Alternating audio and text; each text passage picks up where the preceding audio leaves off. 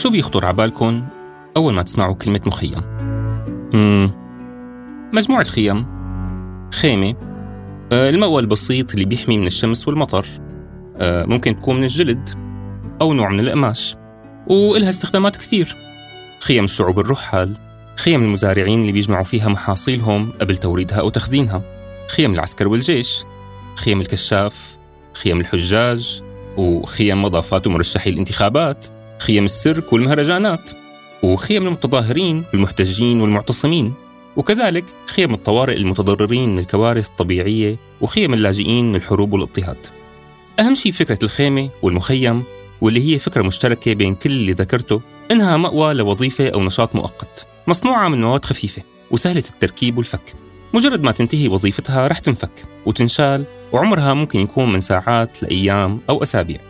الاستثناء الوحيد من هالمخيمات وبالرغم من أنه وظيفته مؤقتة مثل البقية لكن عمره عم يكون طويل كتير. هو مخيم اللاجئين. أعمار هالمخيمات بكتير أحيان تتجاوز مو بس 10 أو 20 بل ممكن توصل أحيانا ل 70 سنة.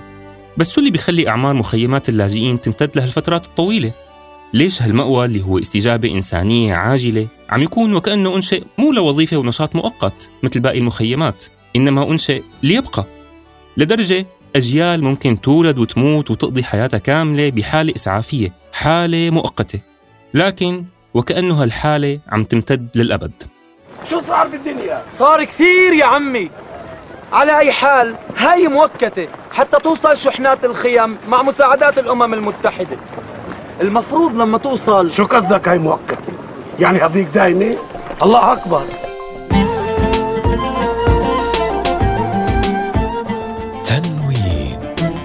بلسان عربي.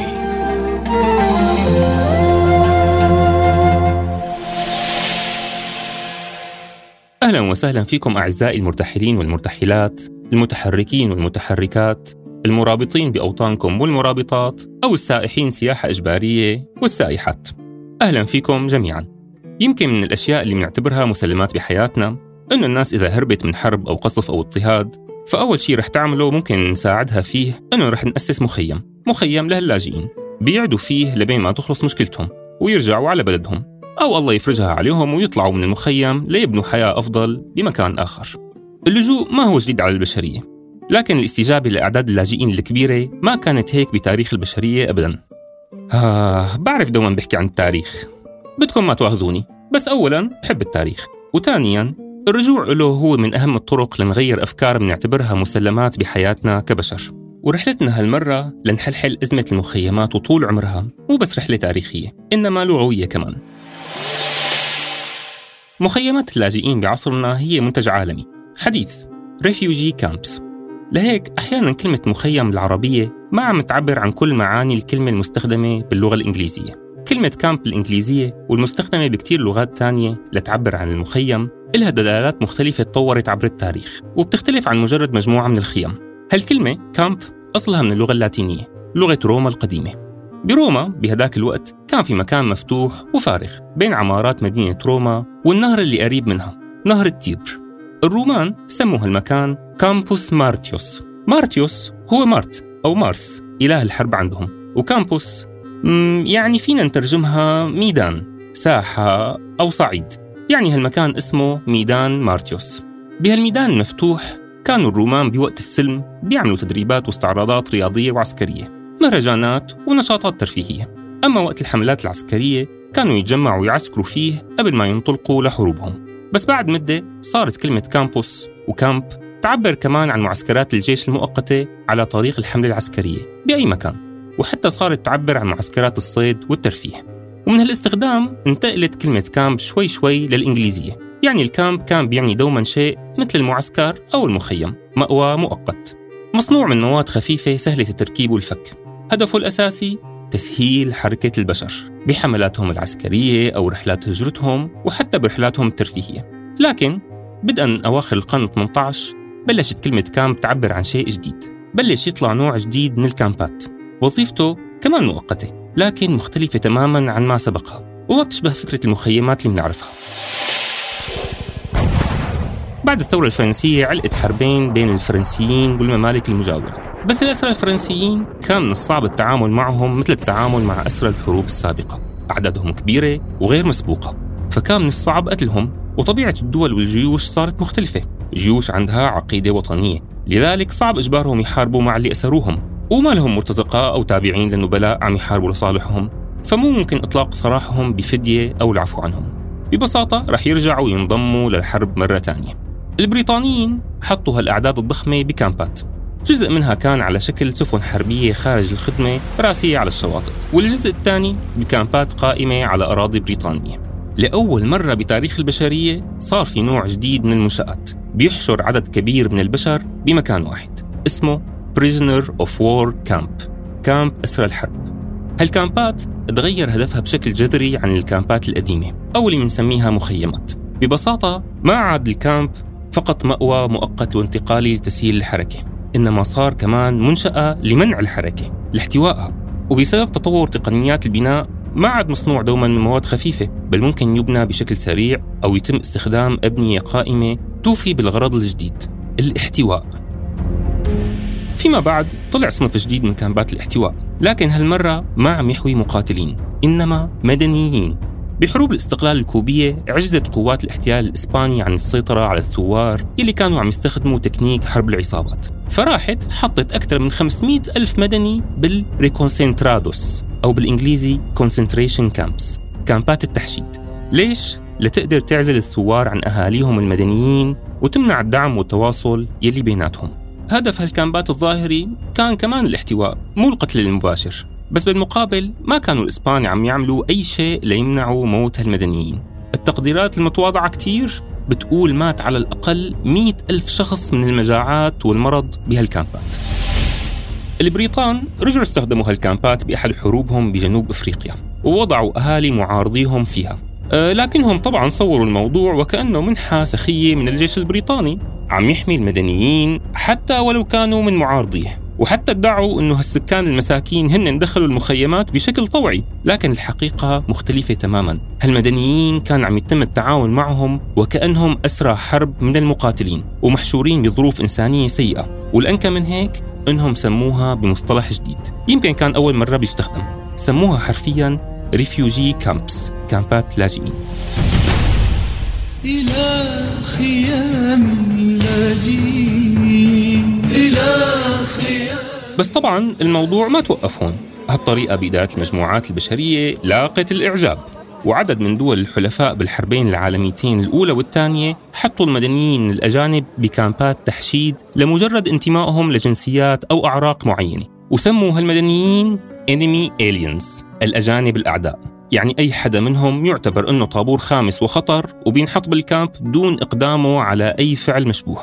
ممكن يخطر ببالنا سؤال شو فرق هاي المنشآت عن السجون؟ الفرق كتير بسيط لكنه مهم كتير. السجن منشأة إصلاحية تأديبية. بيتم احتجاز الأفراد فيه نتيجة أفعال اقترفوها بإرادتهم بينما الكامب هدفه الاحتواء. طيب ليش وكيف الاحتواء؟ لأن قدرة المجموعات البشرية على الفعل السياسي متعلقة جدا بقدرتها على الحركة والتواصل بين بعضها. والحل الأمثل لتحييد فاعليتها السياسية هو إن ما كان بإبادتها مثل حلول العصور الوسطى فبيكون باحتوائها. حصرها بمجال ما تقدر تتحرك منه. طبعا ما كانت هي الأشكال من الكامبات هي الأسوأ. في لسه كامبات الجولاج السوفيتية يلي وظيفتها العمل الجبري وكامبات النازية اللي كانت وظيفتها مو بس الاحتواء. إنما إبادة أي عنصر ما بينتمي للهوية العنصرية النازية. وأنواع وأشكال من الكامبات اللي بتختصر البشر لمجرد أجساد دون أي حقوق إنسانية. بس شو علاقة كل هالكامبات بكامب اللاجئين؟ كامبات اللاجئين كمان هي اختراع حديث.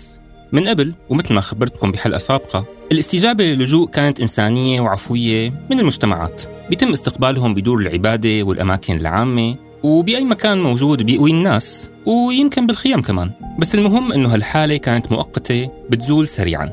والوافدين بعد فترة قليلة بيرجعوا بيسترجعوا مهاراتهم الاجتماعية للاندماج بالمجتمع المضيف بتدخل قليل من الدول والأنظمة. أما الاستجابة الحديثة للاجئين بوضعهم بالكامبات ظهرت بعد الحرب العالمية الأولى وخلال الحرب العالمية الثانية. هالكامبات كانت تستقبل اللاجئين الأوروبيين والهاربين والمحررين من كامبات الإبادة النازية. واستمر استخدامها للأزمات اللي ظهرت بعد هالحربين النكبات الفلسطينية المتتالية والتهجير القسري اللي صار خلالها والنكبات اللي نتجت عن الحرب الباردة بين السوفيت والأمريكان وتقسيمات الحدود الجديدة حول العالم. مناطق كان غالبها عبارة عن مجتمعات من أعراق وثقافات متعددة ومتنوعة نشأت فيها دول جديدة وكل دولة تهجر الفئات والأعراق اللي ما بتتوافق مع هويتها الوطنية القومية الجديدة. وهالمهجرين هن مو عبارة عن مجموعة أفراد إنما شعوب كاملة. كل دولة من الدول المتجاورة بتتبرأ منهم مثل الهجرات اللي نتجت عن تقسيم الهند لهند مسلمة وهند هندوسية وكذلك تقسيم دول جنوب شرق آسيا وأفريقيا. كثير من هالشعوب إلى الآن من دون جنسية وما حدا معترف فيهم وبيتعرضوا للاضطهاد والمذابح مثل شعب الروهينجيا اللي أكيد سمعتوا عنه بالسنوات الماضية. صحيح أنه الاستجابة للجوء بإنشاء المخيمات أساسها إنساني وهدفها تأمين الاحتياجات لكن شكل العالم اللي إحنا فيه عم يحول هالمخيمات لكامبات احتواء. ما بتفرق ابدا من ناحية الهدف عن الكامبات اللي ذكرت لكم إياها. هدفها حشد وتعزيل هالفئات الوافدة من قبل الدول المضيفة وإبقائهم على قيد الانتظار الأبدي وعزلهم مكانيا عن باقي السكان. وحتى لو كان عندهم حرية للحركة خارج الكامب فهن معزولين سياسيا واجتماعيا واقتصاديا وحتى قانونيا. واللي بيقدر ينجو منهم من ال camp فبينجو بشكل فردي ما حيأثر سياسيا على الوضع القائم. ال camp صار هون مكان لحماية حق الإنسان باللجوء وبنفس الوقت هو مكان لتفادي الحكومات لإعطاء هذا الحق أو تأجيله لأجل غير مسمى. وظيفة ال camp هون ما عادت مجرد مكان للاحتواء ال camp تحول لسياسة policy طريقة إدارة سياسية من حكومات عالمنا الحالي تتحكم فيه بفئات وقطاعات من البشر. هالطريقة من الحكم بسموها علماء السياسة بايوبوليتيك سياسة حيوية. يعني الحكومات عم تتعامل مع هالفئات على أساس أنهم مجرد أجساد حية بايو. ما لهم أي أهمية أو فعل سياسي. تتعامل معهم على أساس انتمائهم لفئة معينة غير مرغوبة. وهالطريقة من الإدارة السياسية بتكون أكثر شيء واضحة بالتعامل مع اللاجئين.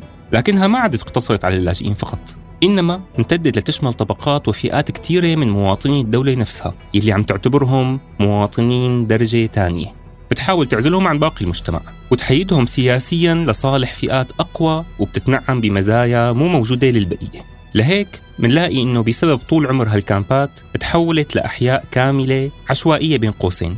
ما فيها اي بنى تحتية أو شوارع ملائمة.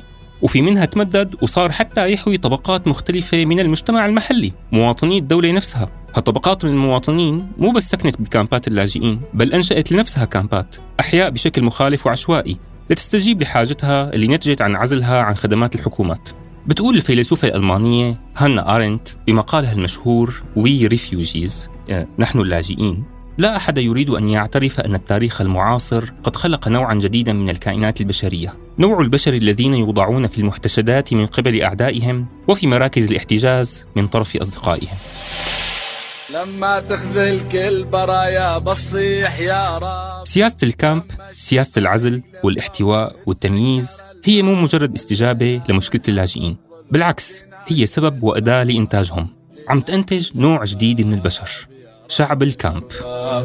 لاجع على الباب يا رب الأرباب لاجع على الباب كل الخلق يا خالق يباعونا بتراب. كل الخلق يا خالق يباعونا بتراب.